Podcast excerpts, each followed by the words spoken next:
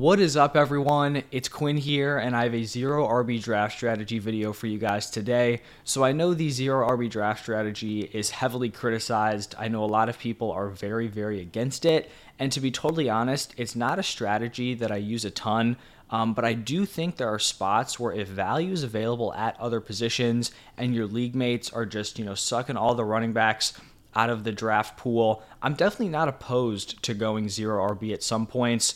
Um, but remember, I always have to preface these draft strategy videos with this. You should never go into a draft with one strategy. Like, I will never go into a draft saying, I'm going to go zero RB. It just doesn't make any sense. You're locking yourself into a strategy, especially with zero RB. You're just straight up fading a position. But if the value's there, you should totally take a running back. This is only for when, you know, through your first few rounds, you've gone best player available, and it's just like no running backs were in those spots.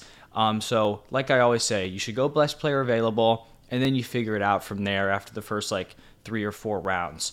So, now getting into the zero RB draft strategy, first off, when you should use it. Because I feel like zero RB is the one strategy where, in certain league settings, um, it should just not even be on the table. So, first off, you're going to have to be in a PPR or half PPR league to execute this. You really just don't want to do it in standard because these half point PPR, PPR leagues, they put more of a focus on the wide receivers, which is obviously going to be a strong position if you're going zero RB. And then you should be able to start at least four wide receivers. So, four more wide receivers in your starting lineup. This could be a two wide receiver, two flex league. This could be a three wide receiver, one flex league. It could be, you know, three wide receivers, two flexes. Whatever it is, you want to be able to start at least four wide receivers in your offense. In your standard, like, league format, you're going to see on, like, ESPN, I think Yahoo also, where it's like two running backs, two wide receivers, one flex. Zero RB just doesn't make a ton of sense because there's not enough wide receiver spots to kind of warrant just punting the running back position. Um, so now diving into actually like the roster construction of a zero RB team, hence the name. Zero RB involves pretty much punting the running back position. I would say typically through the dead zone, which would be like round six. So I think typically you'd be getting your first running back like round seven, eight, nine, somewhere in there. And then the idea is that your zero RB teams should pretty much dominate everywhere outside the running back position. If you're punting the RB position, you want every other spot to be pretty solid. You should have strong wide receiver options through the flex, plus like one or two solid bench options. And then personally, I think you need to have at least a mid-tier quarterback and or tight end. So you don't necessarily have to have like a Josh Allen, a Jalen Hurts, or a, you know a Travis Kelce, a Mark Andrews, but you at least want like a mid-tier option or above for the tight ends. That would be like a Darren Waller, a George Kittle, a T.J. Hockenson. For quarterbacks, that would be like you know a Justin Herbert, a um, like a Trevor Lawrence, guys like that. And personally, I prefer having a mid tier option or better for both those positions. I just think if you're punting the running back position, you really want to dominate at wide receiver, you want to dominate at quarterback, and you want to dominate at tight ends. And then once you get past that running back dead zone, you're typically going to just be hammering the running back position in the later rounds. You're also likely going to be targeting ambiguous backfields, right? Once you get into like that round seven, eight, nine area, there's not a ton of sure things at the position, but there are running backs that are in, you know, supposed committees who could end up breaking out and being really strong options for you.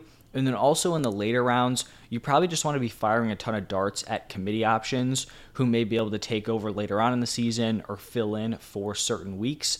And I do think some people just hate the zero RB strategy because when you look at your starting lineup heading into week one, it may not look that great, right? Because if you punted the running back position, your running back one may be like an okay option. It might be like a high end RB3 in the grand scheme of things, but your running back two probably isn't going to look great. You probably have some decent wide receivers on the bench, so it just doesn't seem like your team is super well constructed. But the appeal to zero RB is that your teams actually build throughout the season, whereas other teams kind of regress. So the RB position is very fragile, it's very injury prone. So you're going to have these other teams that go early RB some of those running backs are going to get injured. Those teams are going to fall off, whereas your team is going to build now because you have those handcuffs, you have those players in ambiguous situations to kind of upgrade your roster. Plus, you have the wide receiver depth to kind of maintain the wide receivers and flex positions throughout the season. So, that is pretty much the upside of drafting zero RB like I said at the top, it's not a strategy I go to a ton. I do like getting one or two running backs in those first few rounds, but it's also not a strategy I'm just going to completely throw away, right? Like if there's no running back value, I'm not going to force it if, you know, my league kind of fits these standards where I could be starting four or five wide receivers and it's half point PPR or PPR scoring. Now I'm going to be jumping into five different mock drafts from five different positions to show you guys, you know, how your zero RB teams could kind of shake out here. So let's jump into the first one. This is going to be from the first overall pick. Um, PPR scoring and looking at the roster construction, decently normal. Two running backs, two wide receivers, two flex options, and then five bench, and then obviously one quarterback, one tight end. So from the 101, I kind of feel like this 101 pick is a spot where zero RB does kind of work because I think a lot of the good running backs could kind of get picked earlier in the second round. You have a really strong 101 with Justin Jefferson, which is who we took there. And then I think the 4 5 turn is also pretty interesting for zero RB. There's typically not a ton of running backs, if any, that I like picking in that spot. So we're going to start off this draft with Justin Jefferson at the 101. I think a very strong pick. He is my best player available. Then at the 2 3 turn, now we could have gone with a running back like Rhamondre. Um, I pretty much have all these guys in the same tier. Um, guys like Chubb, Pollard, Derrick Henry, all of them were off the board. So I go with Jalen Waddle and Mark Andrews. These are guys I view as back end wide receiver two picks or back end round two picks. So we get our wide receiver two with Jalen Waddle, and then we get a stud tight end one to dominate one of those. Um, you know, other positions, quarterback and tight end. So we get Andrews there. Then we get to the 4 5 turn. And like I said, this is not a spot where I like going running back. The guys before us were picked uh, Miles Sanders and Dameon Pierce. Like, those are not guys I'm considering in round four. So at the 4 5 turn, we get Amari Cooper, who I would take in the late third round. So I love the value there. And then we get an elite option at the quarterback position with Justin Herbert. I think the value makes sense there. That's pretty much where I have him in my rankings. So through five rounds, we have three wide receivers, and then we have an elite quarterback and elite tight end option. And I really don't think like we passed on any crazy value at the running back position. It's just kind of how the draft played out, which is a point I'm going to continue to emphasize. Then heading into round six, we get Diontae Johnson to be our wide receiver four, which I think is a pretty fair price. And then we get into round seven, and I think this is the spot where we probably want to take our shot on our first running back here. I think the running back pool really kind of um, you know fades out after this spot. You get to like round six, round seven. That's where you're going to see a lot of guys in the tier of like James Conner, Javonte Williams, Rachaad White, James Cook, all of those guys. That's where they start to come off the board. And then once you get to the like round eight, they're typically not going to be available. So at the 701, I went with Javonte Williams. This could have been a Rachaad White pick. This could have been a uh, James Cook pick. I just prefer Javonte Williams. He's cleared um, to practice. Uh, we're expected to see him in the preseason, so I definitely think he's interesting to be our running back one. Then in round eight, we get another wide receiver with Quentin Johnston, so he's going to be our wide receiver five, creating a lot of solid wide receiver depth. And we also stack him to Justin Herbert, our quarterback, same team. You know, if Herbert's doing well, Quentin Johnston is probably doing well also. And then in the last five rounds, this is where we just start to kind of hammer the running back position. So we go with Zach Charbonnet in round nine. I talked pretty extensively about Zach Charbonnet in my uh, must draft handcuff video. Um, I just really like him as an option this year. I think he will have some week to week value, but then he also has RB1 upside if um, Kenneth Walker goes down. And then we go with Damien Harris in round 10, a guy in an ambiguous situation. Who knows what's going to happen with him and James Cook and their split. And then I get Rashod Bateman as a really nice value in round 11 to be our wide receiver six, and then finish it up with two handcuffs, Jaylen Warren and Kendre Miller. So if you're looking at this team, you can see we pretty much dominated everywhere but the running back position, right? We have a really strong quarterback. Our wide receivers are really nice. Justin Jefferson, Jalen Waddle, those are two guys that I would consider to be like top 12 options. Then we have Amari Cooper, who I think is like a mid to high end wide receiver two, and then Diontae, who's a really solid wide receiver three, but is slotting in as our wide receiver four. Uh, Mark Andrews, great option at the tight end position. And then our running back spot. It is going to be weak, but I do think we have some players who could kind of break out for us. Javonte Williams, if he's healthy, I think he's going to end up being a value. Zach Charbonnet, who knows how that Seahawks backfield shakes out, or an injury to Kenneth Walker could upgrade him. Damien Harris, who knows how that split shakes out. And then handcuffs with Jaylen Warren and Kendre Miller. Injuries happen to the guys ahead of them. They become startable options. So that is going to be our first mock draft. Now, moving into the second one, this is also going to be PPR scoring. It's going to be from the four spot, but I changed up the roster construction a little bit. It's still going to be, you know, one quarterback, one tight end, two running backs, two wide receivers, but I just added another flex spot. Um, to kind of shake it up a little bit. So from the 104 spot, we start off with Tyreek Hill. This could have been wide receiver. This could have been running back. You know, it could have been Ekeler. It could have been Bijan. It could have been Cooper Kupp. I've talked, you know, pretty heavily all off season about how I feel like that tier with Bijan, Ekeler, Hill, Cooper Kupp, you can go whatever way you want. So maybe in a different draft and go running back, but since this is zero RB, we go with wide receiver, and I don't think it's like, you know, terrible value to go with Tyreek Hill. Then in the second round, we get a falling Davante Adams at the 209. So I'll definitely take him there all day long. Um, if he's going to fall there, he's someone I'd take at the 1 2 turn. So really like him at that price. And then we get a round three Mark Andrews, which pretty much Andrews anywhere in round three is someone I'm going to be super interested in for fantasy. And he's going to slot in to be our elite tight end option. Then in round four, on the way back, like I've talked about, I really never liked the value of running back in round four. So I go with uh, Justin Fields to be our elite quarterback option. And then I hammer the wide receiver position from rounds five through round seven. Go Christian Watson, then Mike Williams, then Diontae Johnson. So now we have wide receivers through our flex right now since we can start five um, in this format. And since there is an extra wide receiver spot, I think this is where we kind of start to get serious about the running back position. And since we can start five different wide receivers in this roster format, I'm not just going to continue to hammer the wide receiver position and just totally pass up on these running backs. So, in six of the next seven rounds, we uh, hit up the running back position. Some familiar faces from the last draft. So, I go with Antonio Gibson in round uh, eight. To be totally honest, I don't have a ton of Antonio Gibson. I don't draft him a lot, but I think this is a decently fair price.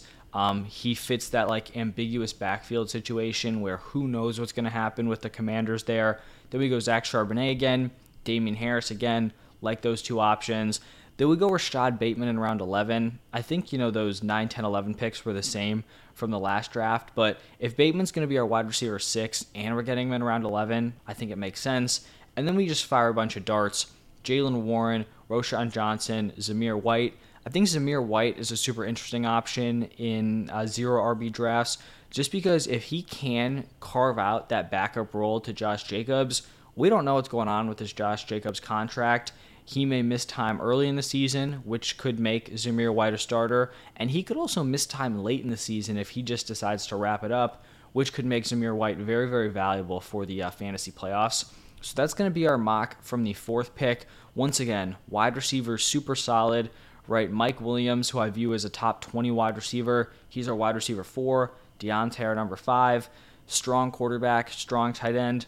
Obviously, the running back position, that's the weak spot, but that's kind of comes with the territory with the zero RB draft strategy. Now, the next mock is going to be from the seventh pick, and we're going back to the first roster construction. So, just uh, two flex spots in this one. And honestly, this is one of the favorite mock drafts I've done, you know, throughout all of these videos. You know, double hero RB, hero RB. I really, really like the way this one played out. And I think I just have to emphasize, right? I never forced these picks. These are like the value picks when I was up. These are the guys I liked. Um, and it turned into a really stacked roster, which is how a lot of your zero RB teams should be. Because if you don't go in thinking zero RB, you just go best player available through the first, you know, four, three, four, five rounds, and then you play it out from there. That's what happened in this one, and I really like the way this one played out. So we had the 107 spot. Um, I go with Cooper Kupp here at the 107. We get Davante Adams in the mid second. I'll take him again at that price. You know, I would take him one two turn, like I said. So if I get a mid round two, I love it. Mark Andrews at the 307. This is a spot where I could have gone with Breece Hall, and typically I'd be very cool taking Breece Hall in the mid third. But if Mark Andrews is going to fall there, I'm going to take him. I'm not going to force the running back pick. Then we get a falling Calvin Ridley in round four. That's three straight rounds with like some pretty decent falling from these guys, like at least a half round slip in terms of their ADP. And so I'm not going to force another position. I'm going to take the value. And then we get another faller in round five with Justin Fields. So through three rounds, we have three wide receivers that I view as top 13 wide receivers. We have an elite tight end, the tight end two overall, and then we have my tight end five, or sorry, my uh, quarterback five in Justin Fields. In round six, we get Mike Williams, who I love in these drafts, to be our wide receiver four. And then in round seven, this is a spot where we can start to consider our first running back. And that's where I go with David Montgomery. I think he's someone who can be a really solid RB1 on a zero RB team if you're able to get him in round seven. I think he has weekly value, and then he also has that upside if Jahmyr Gibbs ever goes down with injury. Um, round eight, we go with Quentin Johnston to be our wide receiver five. Get Rashaad Penny in round nine. I don't typically have a ton of uh, you know Rashaad Penny shares. I don't hit the draft button on him a ton, but I do think it makes sense to get some exposure to him just because if he does end up being the lead back for the uh, Eagles, he will be super valuable. Another kind of ambiguous situation where he could have some upside. Round 10, we go with uh, Courtland Sutton. And then in the next three rounds, just hammer out these handcuffs Elijah Mitchell, Tank Bigsby, Jaylen Warren. So once again, reviewing the draft, these wide receivers are absolutely stacked. Cooper Kupp, Davante Adams, Calvin Ridley, Mike Williams in our starting lineup, Quentin Johnston, Courtland Sutton, solid depth. Justin Fields, love him at the quarterback position. Mark Andrews, obviously love him at tight end. And then I think we have one solid weekly starter in David Montgomery. And then it's just going to be rotating that RB2 spot. If Rashaad Penny's the guy with uh, the Eagles, cool. Um, you know, maybe it's a CMC injury, an ETN injury, a Najee injury that plugs one of these other guys into our lineup. But I really do like the way this one uh, played out. And it's just because we didn't force anything at the running back position, right? In rounds, you know, four or five, I could have forced an Aaron Jones pick. I could have forced a D'Andre Swift pick. But it just doesn't make sense to pass up on that value in other positions. Now, the next mock draft is going to be PPR from the nine spot. Um, and we're going back to the three flex. So two wide receivers, three flex options. So we want five wide receivers through that flex. The 109, I've talked about it. I don't love this draft position. I have a top seven. None of those top seven make it back to me. So Stefon Diggs is my best player available at the 109. So I go with Stefon Diggs. Then in round two, I go with uh, Amon-Ra St. Brown, who is someone I would take at the 1 2 turn. I like the value here in round two. Then in round three, I typically would go Calvin Ridley, but I go Calvin Ridley in a lot of these mock drafts, so I ended up going with uh, Devonta Smith. And then we get into round four, which is where I go with Amari Cooper to slot into our second flex spot. And then we go into round five, and I just hammer out another wide receiver. I think if you were in a league where you could only start four wide receivers with this format, I think you would kind of be in a tough spot here because you would end up, you know, having to take a bench option in your first five rounds, or you would have to force a quarterback or tight end pick. But I was able to be more flexible at the uh, wide receiver position because we could start five. If this was starting only two flexes, I probably would have considered Justin Fields over Amari Cooper in that spot. So definitely something to keep in mind there. But through five rounds, we have wide receivers through our flex. And I will say we got kind of fortunate here because if Trevor Lawrence went at that uh, 5 6 turn and he didn't make it to us here at the 604, I think we would have been in a tough spot. I guess we could have drafted a running back here, but it probably would have been a forced pick. But fortunately, Trevor Lawrence falls here to like the mid six round area, so we snag him. Uh, looking back on it, it probably would have made sense to go Ridley over Devonta Smith because we would have got that stack, but Obviously, we didn't know it when we made that pick. So we go Trevor Lawrence in round six. And then going into round seven, this is a spot where we probably want to get our first running back. We had Javonte and Rachaad White go right before us. So kind of made the decision easy to go with David Montgomery here to be our running back one. And then in round eight, we actually kind of get a decent tight end value. Evan Engram falls to us. We didn't get an early round tight end, and then we have the stack option with Trevor Lawrence. So I think that tight end spot made sense. Round nine, we go with Zay Flowers as some wide receiver depth. Go to the wide receiver position with De'Von Achane, a guy in an ambiguous situation who could break out as the running back one, especially if the uh, Dolphins don't bring in Dalvin Cook. We get Rashod Bateman round 11. I will always be going after Rashod Bateman in round 11. And then just hammer out some handcuff options Tank Bigsby, Roschon Johnson, Tyjae Spears. So, you know, once again, wide receiver position, super, super strong. Um, two guys that I have in my top six wide receivers, I believe. Um, we have a nice, like, fringe wide receiver one, and then Amari Cooper is like a mid tier wide receiver two. Christian Watson, a guy I have in my top 24. So, five top 24 wide receivers that we're starting week to week. A solid mid tier quarterback option decent back end tight end, and then obviously the running back position is a little bit of the issue but um, you know a spot that could kind of upgrade throughout the season with injuries to other workhorses.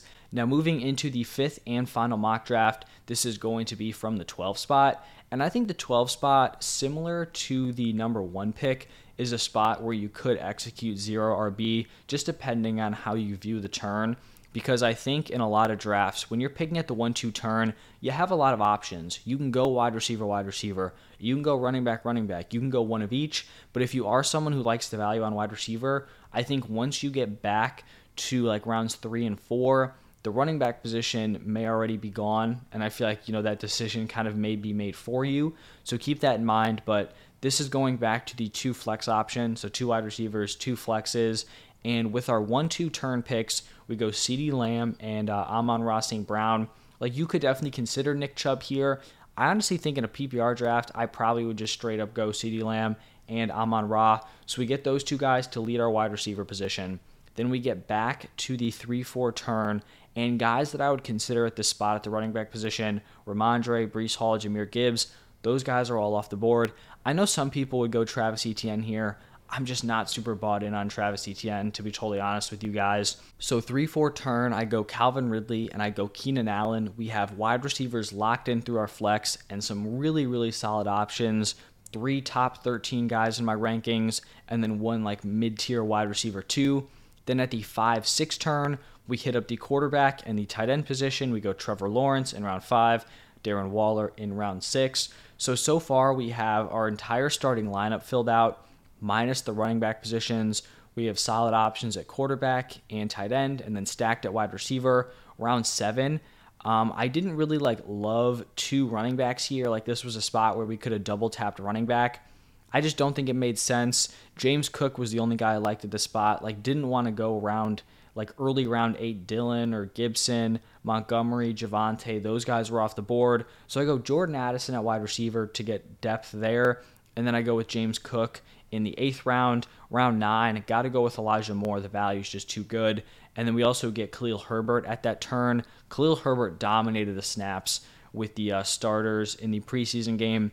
Obviously, I think Roschon Johnson could still expand his role, all of that stuff, but another ambiguous situation where if Khalil Herbert is the clear-cut lead back, he will be valuable for the Bears. And then we just, you know, fire off these darts at the running back position. Tyler Allgeier, Tank Bigsby, and Tyjae Spears. So another draft that I think honestly looks decent, right? James Cook, Khalil Herbert, these guys could break out in their backfields.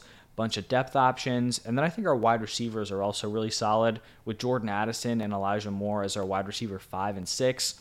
Starters are pretty solid here. So that is going to wrap it up for the uh, five mock drafts. Um, you know, if you guys did stick out, watch the entire video, and you came into it not being a fan of Zero RB, I mean, first off, I definitely appreciate it. Um, and like, what are you guys thinking? Like I said, this is not something I execute personally a ton, just because I will not like force myself into it. If there is a running back I like in the first one, two, three rounds, I will draft them. I'm not going to fade off of them, but I think you are going to be stuck in spots if you're in a league where everyone's just so hungry to get those running backs, right? And everyone is pushed up. Like you're going to see like that Chubb, Pollard, Henry tier all picked in like the first half of the second round. I do think it could make sense if you have the flex options available, um, you know, to start wide receivers that it is something you should just consider in your fantasy drafts. So, how are we feeling about this draft strategy? Let me know down below. If you enjoyed the video, do me a huge favor, hit that like button and subscribe to the channel. Thank you all for stopping by, and I will see you in the next one.